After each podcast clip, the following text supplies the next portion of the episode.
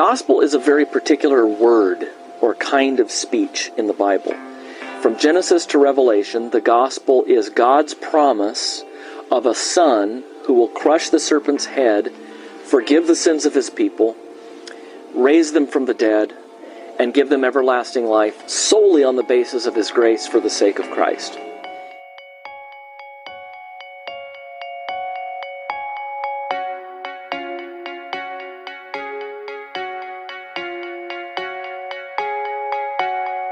If you're interested in the, the beginnings of the church, you know, I think looking at the creed is a great way of, of getting into church history and really seeing where the faith kind of came together. In the scripture, the way it presents discernment is actually the skill that you develop where you're able to identify goodness. And what was surprising to me is that is much the way we use the language of discernment outside of the church. The real difference, I would say, like what patriarchy teaches versus what we should believe, is that what they believe about the nature of men and women, that there is something fundamentally different about authority and submission between men and women. And that's not just like within particular relationships, but men and women in general. This is their nature. What are the duties required in the ninth commandment? The duties required in the ninth commandment are the preserving and promoting of truth between man and man. The gospel never tells us something to do. The gospel tells us about something that's been done.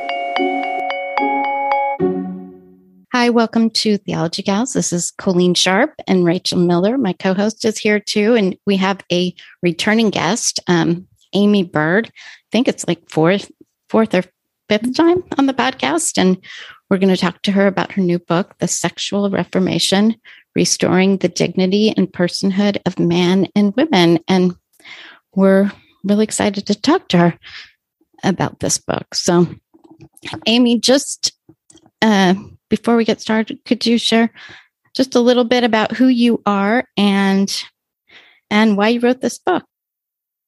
Sure. And let me just say, it's great to be back on with you girls. I just love, or you gals, theology gals.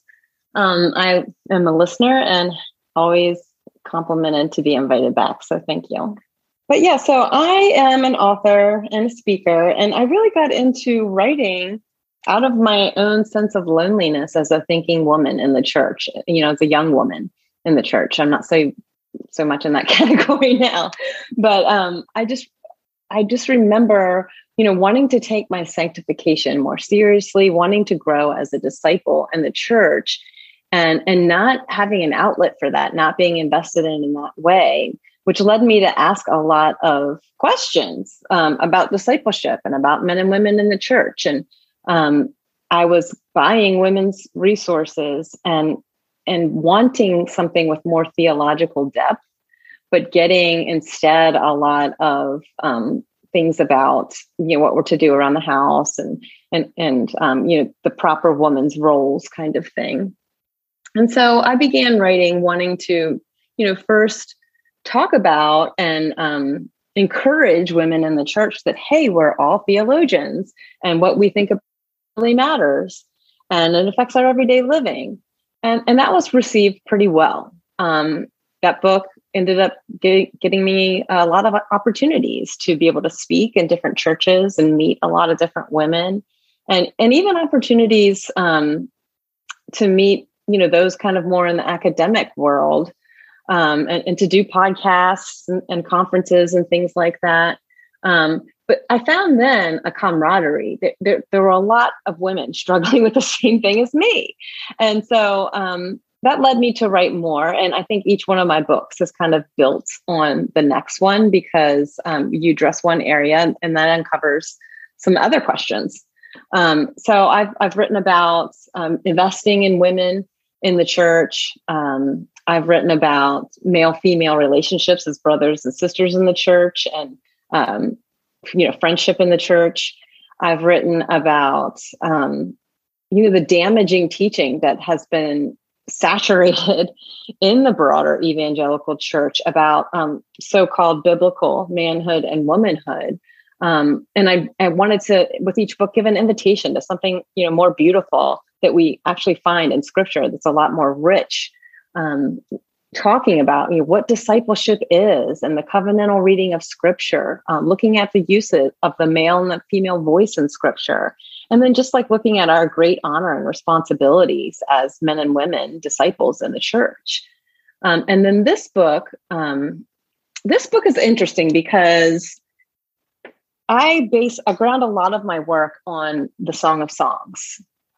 And the song became, you know, I I, I face a, a good amount of um, harassment, I could call it, I guess, after my last book, Recovering from Biblical Manhood and Womanhood, and particularly from leaders in my own denomination that I was in. And it was a very painful trial for me. And um, the Song of Songs ministered to me so deeply. And in it, I was, you know, I really found like in concentrate that theology that has been lighting up for me all over scripture. But here we see in the song um, the whole meta narrative of scripture um, in concentrate. And so uh, the early church fathers called it um, the holy of holies of scripture. Like if you want to, um, if you want to find in scripture where you could have the most intimate communion with Jesus and, and experiencing his presence with you and his word, go to the Song of Songs. Like that's where you kind of get behind the veil and, and you hear these words Christ is speaking to his bride, the, the collective bride, um, the church, and, and to each individual soul of, of each believer. Um, so it, it just ministered to me in such a deep way that it, it made me want to um, share that uh, wow, look, when we see in the Song of Songs is uh, a much richer theology, um, that there is a, a, meaningfulness behind our sexuality as male and female. Our bodies tell a story. And I wanted to help Christians better understand our sexuality as gift and then to, to grasp that eschatological story our bodies tell of Christ's love for his church. So I really do think that that we do need a sexual reformation in the church and that that is how we're going to be able to do that is, is by first looking at the meaningfulness in which we're made. Um, i really enjoyed reading your book. As as with all of your books it was uh, it challenged me. It, and it helped me you know consider and look at at, at various passages of scripture um, you know to really think through what i was reading and think about how how it all fits together and um, thank you for for your heart, especially your heart for discipleship for women in the church. Um, and I know it's one of those things you talk about. You know, you found you know like-minded women as you started writing, and that's certainly been the case for us as well as we've been mm-hmm. doing the podcast. And it's it's very encouraging because it does often feel very lonely for us uh, mm-hmm. in the world. But um, you wrote in the book early on that um, as opposed to revolution, a sexual reformation looks to God's word as it has been read, interpreted, and confessed by his church. And I wondered if yes. you could expand a little on that and what the title of the book means. Yeah, so I'm not trying to turn over tables, you know, and and start a revolution or anything like that. Um, the the subtitle of my book is "Restoring the Dignity and Personhood of Man and Woman." And, and that's where I think we do need a bit of a reformation, a sexual reformation in the church. It's, it's not only about women, it's about men too. And um, the story that both that both of our bodies tell in our sexuality and and how it's being um, suppressed um, in a lot of the teach current teaching that we are have that we are being sold in the evangelical church now.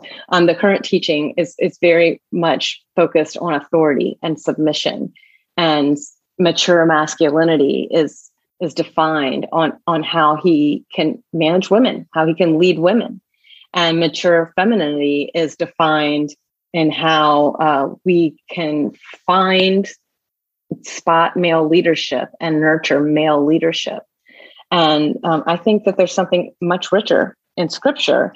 And um, even though we talk about both man and woman being made in the image of God, um, I feel like we're still carrying, and I know, Rachel, you've written about this some in your book as well, um, these Greek ideas of, about man and woman. And, and I think that there's still very much an, even an Aristotelian metaphysic of sex polarity that has just permeated the teaching in the church of, of male superiority and of, of woman being um, inferior in her in her nature, in her virtue, and um, her wisdom.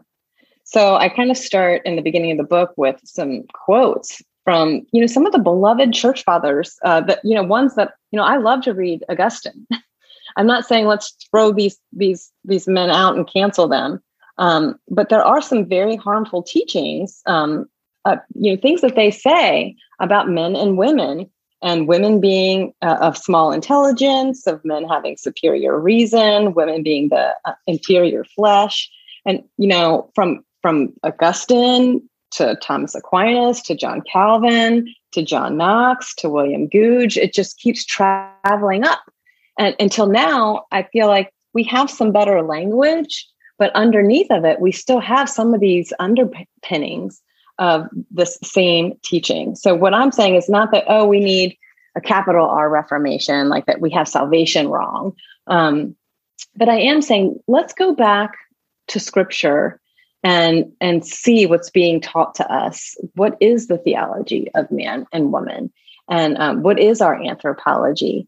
And and, and let's reform maybe some of these cultural idea, ideas that we have um, to what scripture is saying because we we like to say that the church is always in need of reformation like continual reformation and you know i'm just kind of challenging that saying well do we really believe that one of the challenges is when we're criticizing some of the things that came out of complementarianism it, mm-hmm. it can sometimes sometimes easy not i'm i'm not saying this of you but i'm talking in general to fall into a ditch of we're against these things but you've not done that which i very much appreciate and i so you really have a focus on what we should be about what is biblical and one of the things that you focused on is discipleship which i love because i don't think it's talked about not not very much but it, for lay members so mm-hmm. and you've talked about this you know in your other works you talked in the beginning about how your work is kind of built on top of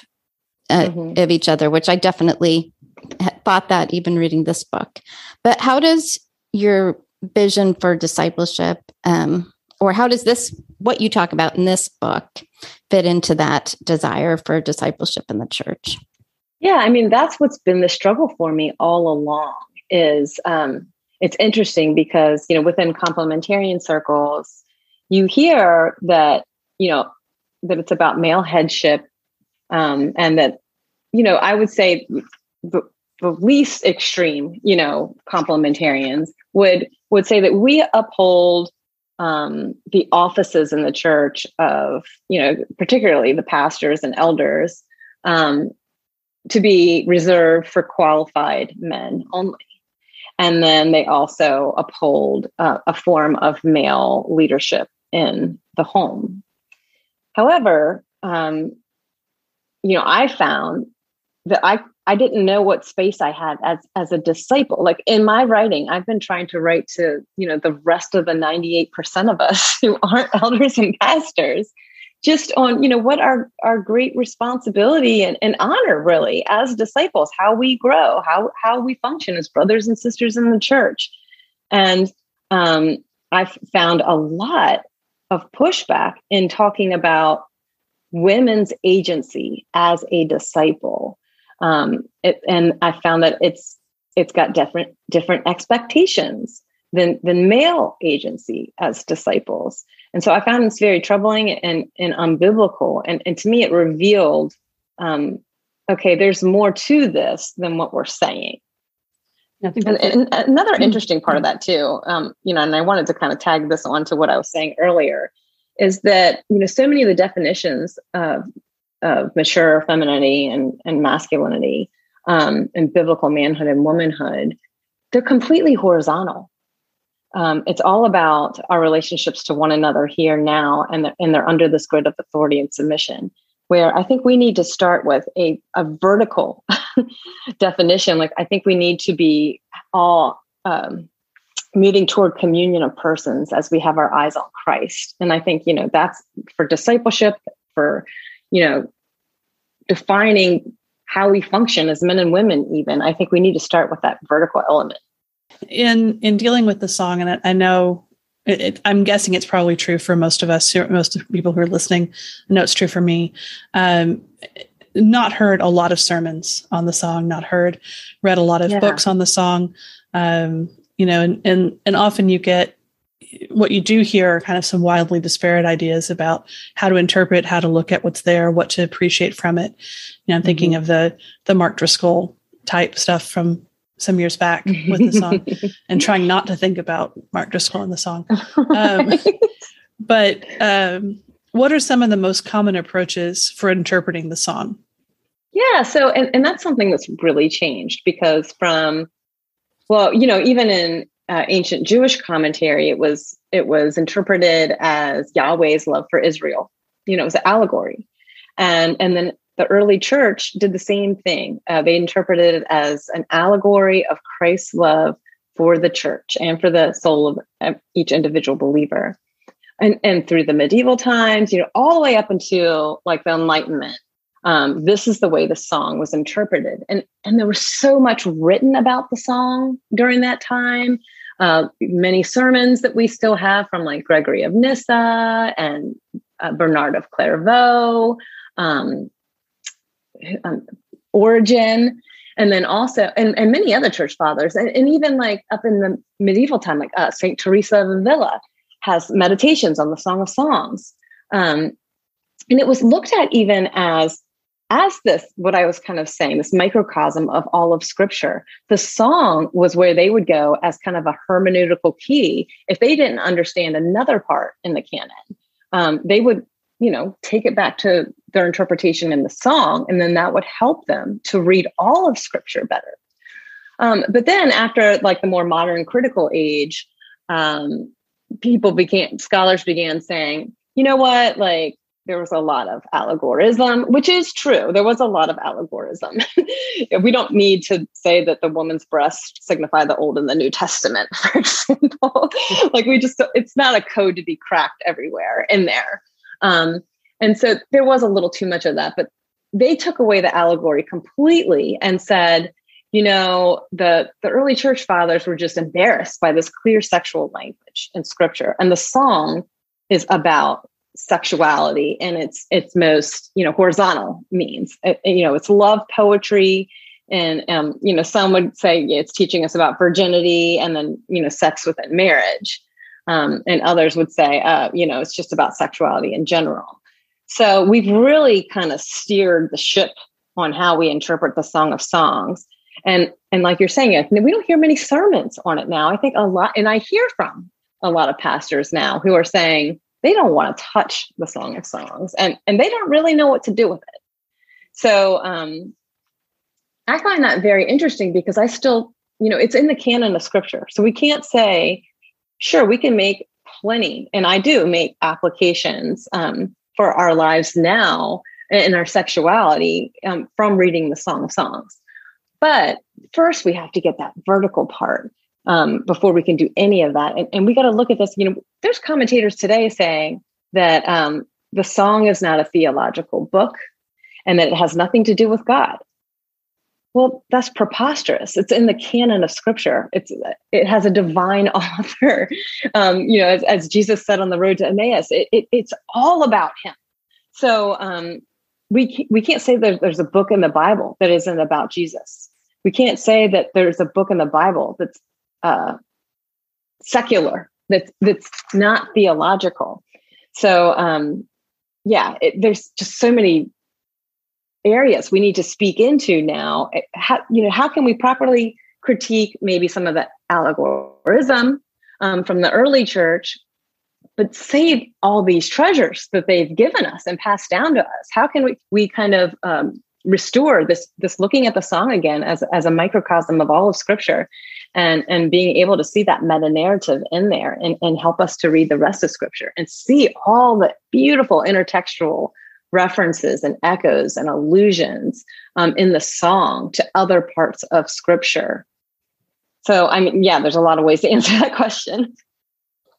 Do you think just kind of follow up to that do you think that a lot of the uh, reluctance among the modern um, pastors, especially within you know, Reformed, which is you know most of our world, um, is somewhat because of, of people like Mark Driscoll and and those types of sermons that became so tied to yeah uh, people's ideas. Yeah, I definitely think that that has not made it any better, right? And and mm-hmm. nobody wants well, hopefully, nobody wants to be associated mm-hmm. with uh, the Mark Driscoll teaching on the Song of Songs.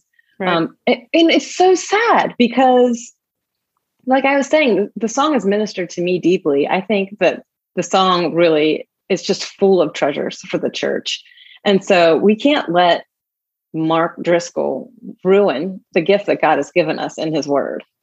What can we, as men and women, we do have some men that listen to, learn mm-hmm. from the song and especially from the metaphor of the church as the bride? Oh, there's so much to learn from the song. I'm still learning so much from it. Um, I would say that a, a big part of this is like when we talk about God and when we talk about his love for us, um, and, and, you know, us reformed people, we love doctrine, right? Um, and so we have our confessions and they're good and they're important. Um, but there are some things that you just can't capture in uh, doctrinal statements and propositional statements. Um, and, you know, one person that was interviewing me, Brandon Showalter, as he put it, he said he heard this somewhere else too, but that, that God doesn't, he isn't beckoning us to the classroom. He's beckoning us into his inner chambers. And so the song uses allegory, metaphor, imagery, um, and it and it beckons all of our senses. You know, we're not just brains on a stick. Um, it's it's beckoning our our smell, our taste, our touch, um, all to teach us about the spousal love of God. So, um, you know, that's something that we got to sing, or I should say, that's something that we get to sing. Um, and that's what I think the big point um, that I would like first want people to get in the Song of Songs is just God's spousal love for his people. And you read the words of the man in the song, and we can read those as Christ's words to us. And I think that changes everything. And, and, and we can join with the bride in the song. Like we're given the words to say to him. And they're beautiful. I love that she's immodest. I mean, she just says what's on her heart. She she opens up the song just saying, Oh, that he would kiss me with the kisses of his mouth. You know, like she she wants in to the inner chambers by verse four. She's talking about that. So um, I love her boldness. I, I, think that gives us boldness to speak with God. You know that He wants us to ask for these things. That He wants intimacy with us, um, not just moral people. Um, that He that He wants intimacy. He wants to hear our voice. Um, there's a playfulness of the voices in there. I mean, I think we just learned so much about the love of God in the Song of Songs. Coleen and I were talking uh, before uh, yesterday while we were talking about getting ready for this discussion with you uh, mm-hmm. and about how we appreciated the discussion that you have in the book on Genesis 3.16. Mm. You know, I know we've talked before here on the podcast, you and I have talked before we've written about this, about the mm-hmm. meaning of desire and Eve. Yeah. I just wondered if you could talk a little bit about that, about desire and its meaning in scripture, and how the song helps us interpret the meaning of desire in Genesis. Yeah. So, I mean, this could be multiple podcasts on this one topic. Right. Um, but just, you know, some of the, the small points in there, or main points in there. Um, yeah, that chapter is called The Woman's Desire and the Desirous Woman. And, you know, the song is, it's a book about desire um, which is interesting because here we have again God beckoning our desire for Him and showing us His desire for us. And you know, Genesis three sixteen is the first time this word comes up um, in the Hebrew. Uh, it it only occurs three times in the Old Testament, um, and in Genesis three sixteen we we have that um, you know God telling the woman that her desire will be for her husband and he will rule over her. And so I, I in the chapter I kind of go through some of the different interpretations of this verse, and and, and some of them are, are pretty bad. And and one in particular, um, by Susan Foh uh, back in the mid 70s. She just wrote a, a journal article. I think it was for Westminster uh, Theological Seminary. And so we're just talking this eight page journal article in which she just totally transforms the way that uh, this verse is read. And um, she says that this desire, you know, she turns this desire into something that is um, a woman, the woman wanting to to kind of usurp the husband's authority.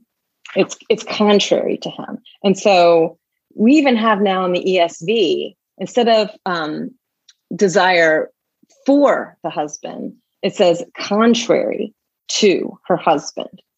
So this totally changes the way that we view women in scripture and and and now in the church at home everywhere um, if if we look at woman as someone who is is trying to usurp male authority and that man has to make sure that uh, she doesn't do that well then then woman's someone who is is diseased in a way that man isn't you know she can't be trusted um, she's suspect. She needs to be managed.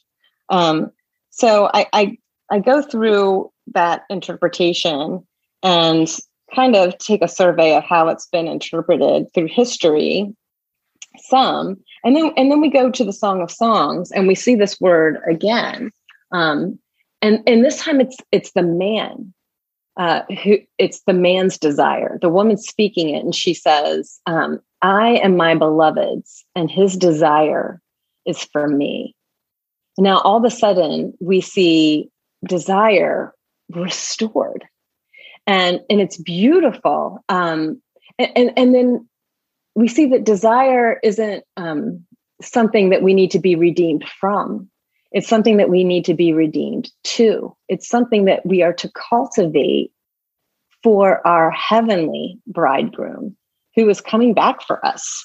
So that too totally transforms the way that we look at woman. And, and here we have the woman in the song as, as a picture of the bride, of Christ's bride, the church. So desire is is a good thing, but it's a good thing that's been thwarted and um, you know throughout scripture we see that. Um, but that trajectory is then uh, fulfilled and, and, and consummated in a lover and his beloved who find their desires met in one another. I think if there was one thing that's kind of been the biggest awakening for me in all these manhood, womanhood discussions, it's the implications um, of what mm-hmm. we believe about this. I mean, there's so much, and I've spent a lot of time. I even, uh, since some of my family's Jewish, I went back and I went, I want to know what the rabbis said about this. Yeah, found some interesting, interesting things there.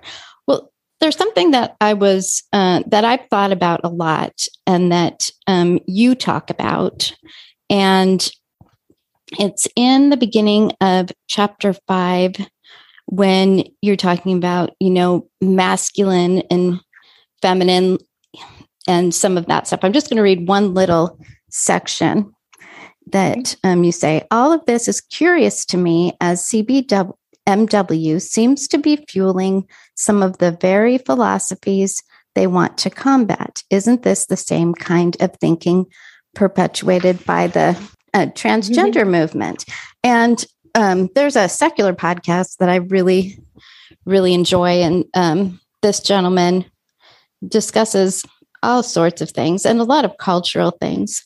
And um, he he kind of got thrown into doing a lot of interviews with people from the detrans movement and their stories okay. are just so fascinating when you hear about how did they get from you know, thinking they were the other and transitioning. And really, their stories, I thought so much about this very thing that that you talk about because a lot of it is that um, mm-hmm.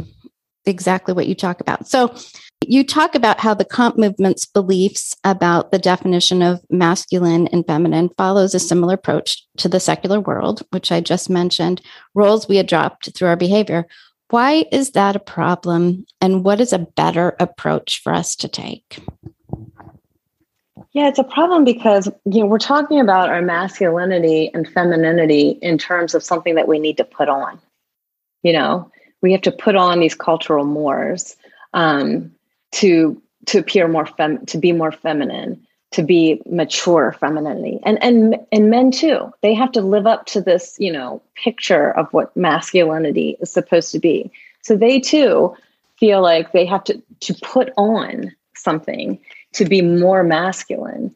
Um, and, and you know we read in cbmw's books about how we need masculine men and feminine women. Um, that's the same language. It's that same language that uh, that we need to fit in to a certain stereotype. And and i think that is a, a struggle too um, in our culture. Why are we adding to that same struggle when really our eyes need to be on christ. Um, you know as we move toward holy communion of persons then we're going to we need to foster this mutual knowledge of one another. And and that's going to result in something a lot richer something more dynamic something uh, you know a more of a fruitful reciprocity um, through the giving of ourselves in and through our differences. So um, as our eyes are on christ uh, pope john paul ii kind of talks about how our, our masculinity and our femininity like that's just like a flavor that comes out you know it's there already i'm i'm feminine because i'm female i don't have to become feminine i don't have to put something on um, that's how God has already created me. That's already part of my design. If you listen to some of these detrans stories, that's actually what they end up, the understanding that they end up coming to, you know, that they mm. are a girl, so they are feminine in just who they are. And, and it's just interesting hearing mm-hmm. these, this whole. Yeah. And you don't have journey. to be more feminine or less feminine, you know, like, right. Like there's, like, why are we doing this? like there's ranking on a scale right? Like the right. And you know, I, have heard from so many hurting people in the church. Uh, you know, after I wrote uh, "No Little Women," even uh, a woman approached me who uh, lived in my town. Who um, she's a welder. You know, she had short hair. She was strong, um, and she didn't fit in in her church at all. And she didn't feel comfortable in the women's ministries. Um, you know, she wasn't she wanted to serve more in the church, but the categories they had for women to serve were like making the casserole for so and so who had a baby. Um, and she's like, you know, I'm I'm I'm not much of a cook, but I would love to help the tailors move, you know, but only the men were invited to do that. So it, it is interesting how, you know, we're shutting people out and, and we're missing um, one another's gifts even. My pastor's wife and I at my old church did all the demolition on the church apartment. Tearing out wow, wow and drywall. Nice. So, but she was, I was not so great at that, but I was willing to learn.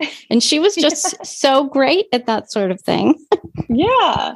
Yeah. And so that doesn't make her masculine. Right. You know, I really enjoyed your chapter that uh, sometimes the last man standing is a woman. Mm-hmm. Uh, love that the title. Maybe my favorite to write. yeah, you can tell, right? Like it, it, it's it's good um, you know, you why do you think that some express concern about what they call the feminization of the church? And do you think these concerns are valid? You know, how do you respond to that? Mm-hmm. Yeah. So at the end of the chapter, I get a little more practical and I talk about this very thing that, um, you know, I was invited to speak on, well, I have, you know, several times uh, to speak with church leaders on um, men and women in the church and investing in women in the church. And this particular one was like a four day retreat, and um, there were a lot of Q and A's after each talk. And and this man kind of took me to the side, a pastor. Um, he took me to the side afterwards, right? Um, he wasn't gonna raise his hand and ask this publicly, and he says, you know, I'm tracking with everything you're saying. Like I, I feel like it's biblical. However, um, I just think that if we start investing in women like this, that that women are very theologically minded and, and have a lot of leadership gifts. And I think that they're going to start filling more leadership roles. And, you know, what do you have to say about how this teaching might lead to the feminization of the church? And ah, it's just so deflating to hear something like that because you just I've heard it so many times. And, you know, we have books out all about this too the feminization of Christianity, the church impotent, why men hate going to church, the masculine mandate, you know. Um, there's this kind of obsession with saying that, you know, church, you know, we've even heard John Piper say, I think it was John Piper that said Christianity has a masculine feel. Um, so I don't know what all that is supposed to be about. Um, because when we look at the early church, you know, we don't see Paul concerned that, oh, Timothy was uh, taught by his grandmother and his mother. This this could be a, a, concern. He might be more soft or something, you know, like Paul is thankful for the teaching. Um, and, and we seem to be forgetting that the first churches met in households. I mean, talk about feminizing. This is the woman's world, right? um, that the churches were meeting in. And we see that, you know, most of the household churches listed in scripture were in women's um, homes. You know, what are we going to make of that? So, and then, as I was saying before, we see that the whole church, men and women in the church, um, yeah, our corporate identity is feminine. You know, in the end, we we are the bride of Christ. Um, so I find it interesting how uncomfortable some men are with some of that language in scripture. And um, the, the woman in the song, it's, it's interesting because, you know, there's a lot of military language ascribed to her. Um, so, you know, we have these, you know, what we would call feminine images ascribed to her, like lily and dove. Um, but then we also see that her neck is a tower, you know, and um, what are we to do with that kind of stuff? So it, I think that we need to really challenge this uncomfortableness of this this false threat of the feminization of the church. I mean, the early church was overwhelmingly populated by females in a, a time when the, the general population was not very high in females. Like some people say that, you know, it was two thirds male. We don't know for sure what the numbers were, but then they're saying that it's kind of the flip in the early church that, that it was two thirds female. Um, and that uh, women would, you know, a lot of, you know, they would have what they call secondary conversions, like women would come into the church and then their husbands would be converted a lot of the time. Or, you know, we have Paul saying that, you know, if you are coming to church and and your your husband's an unbeliever, your your children are still holy. Um, so the church was growing um, by women, and, and, this wasn't a problem. We don't see anywhere um, of any of the apostles being concerned about that. You know, it's something I remember hearing. Um, and there's one of those stats that gets floated around, comes up a lot uh, around Father's Day and in churches, and like you know if um, something like if if the fathers come to church, then the rest of the family will come and become believers mm. so many percent of the time. But if when, if the mom is the one that brings them, then it's less likely. Down, down. Um, and you know, I looked at this and I'm like, those are very interesting numbers. I wonder where they got the numbers. Like, what yeah. what survey was it? Where did they come from? And they came from nowhere. Like there is no data anywhere. it came from nowhere. It came from nowhere. Like someone oh said something goodness. similar once and it was taken and then expanded on and then added stats to it. And it's fascinating because it gets passed around like fact. And, you know, I, I hate that that's, it does that without any good data behind it. But, um, and, and of course, I'm not saying that, you know, we should encourage men to go to church. We should encourage you know, husbands and fathers to take their families to church and be involved. And, yeah. You know, we, we all want that. Right. 100%. But, 100%. But when we say, you know, that if the church is too feminine because there's too many women in the church or it's too feminized because again there are women in the church and that's a bad thing because we shouldn't want women in the ch- I, I, I just have a hard time just, following how is this bad? Why is feminine bad? You know feminine is right. not the opposite of all things good. It's just mm-hmm. feminine right? So right. you know I'm, we're not arguing for a feminine church. We're not arguing for a masculine church. We're just arguing for all disciples in the church to be discipled and that's men and women. So. Yes. And, and interesting that uh, and i kind of opened the chapter with the story of how it got titled that way. Mm-hmm. um, back, you know, uh, I don't know how long ago, there was a video going around social media about how me and Beth Moore were feminists, and it, you know, uh, Doug Wilson's daughter's peeling potatoes in her beautiful kitchen and, and cracking jokes about us, and um, and and Beth reached out to me, and we were just kind of saying, oh, you know, sometimes you just gotta laugh at this stuff. We've been called much worse, right? Right. And we're talking about those kind of things. And then she said, you know, sometimes by the grace and uh, glory of Jesus, the last man standing is a woman. and I just thought, oh my goodness, it is a woman. Like, you know, you it's the bride of Christ coming down from God. And so uh it, you know, it was just such a, a picture there. And then you see the, the woman in the song. Um, at the end, her brothers are kind of talking about what are they going to do with their sister, you know, as she's as she's growing now. Um, and is she going to get married and how are they going to keep her from from men? And, and she kind of interrupts and she says i am a wall and my breasts are towers. And in, in, her uh, the eyes of her lover she finds peace. And so i just thought there she is the last woman standing. So there's a man in my family i don't want to out him but a man in my family there's lots of men in my family that um, I think it was around when your last book came out, and we were kind of talking about some of the things in there. And he said, You know, the way that some of these guys, the way some of these guys talk, it's like they think the whole point of scripture is their version of manhood and womanhood. Like it's a central yeah. point to everything. But I actually think with your book, you kind of brought us back to what are the central points of scripture, which I appreciate. Thank you. Um, Thank you so much. but Aimee, I think anyone who sees you out there on on Twitter and and whatnot, anyone in our circles at all knows that you've been attacked and been through some some difficult things and and I would guess from going through difficult times in my own life that you know, you just really cling to Christ through all of that. Mm-hmm. And it's difficult, but you also know the Lord is faithful and with you. Would do you have any encouragement for other women that may be going through difficult times? You know, I know you're out there kind of a little bit more in the public eye, but mm-hmm. there's also women that are fighting some of the stuff in their local churches oh, yeah. and oh, trying yeah. to navigate this with wisdom and uh, may need some encouragement. Yeah. Um, my encouragement is that Christ loves his church.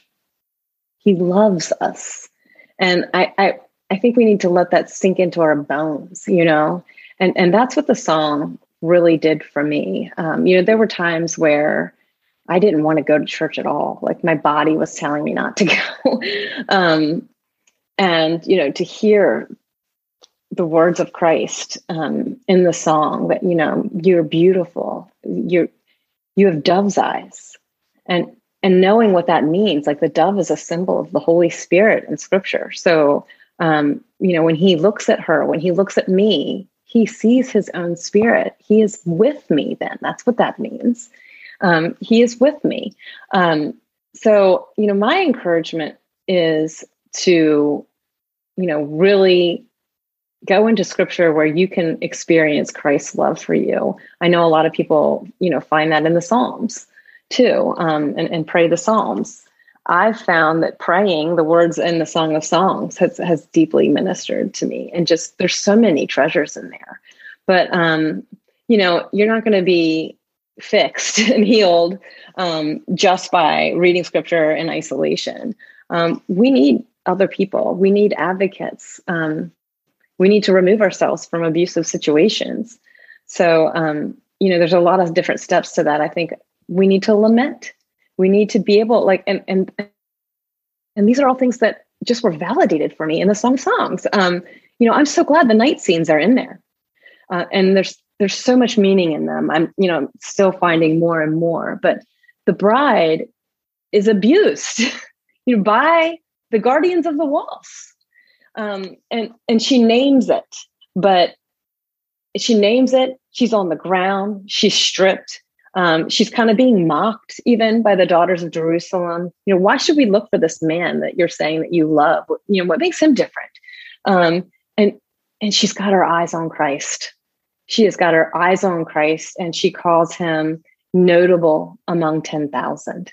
And and then she goes on to you know describe him in, in poetic form.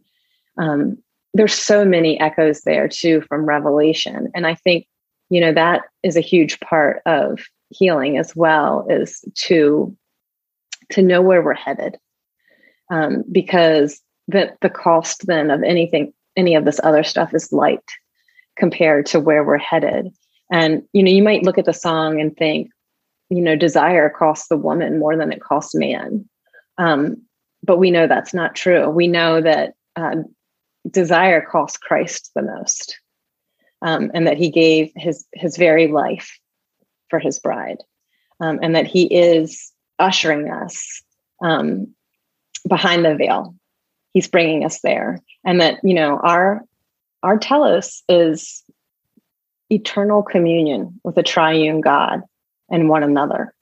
And I just think that perspective, you know, when, when the, the, the woman's neck is, is described as a tower, um, this military structure that provides protection and, and perspective and I think perspective is so key um, to know this love, the spousal love of God for us, to know the gift that we are to Christ, to know what He has done for that gift and, and where we are headed. Um, that changes everything. Oh, it's very beautifully said. Uh, I wanted to mention for our listeners before we wrap up that I think this would be a great like book group or you know you have some friends at church you want to read a, a read a book through together and eat, at the end of each chapter there are questions for discussion and, and actually let, let, me change what i said i don't think this is um, i think about women because our facebook group is women but mm-hmm. um, our our old church used to do uh, a book group we'd get together monday nights and we'd do you know all kinds of different books and so it's it's not just a book for women this would be a great you know, book group of thank any you. kind. So, yeah.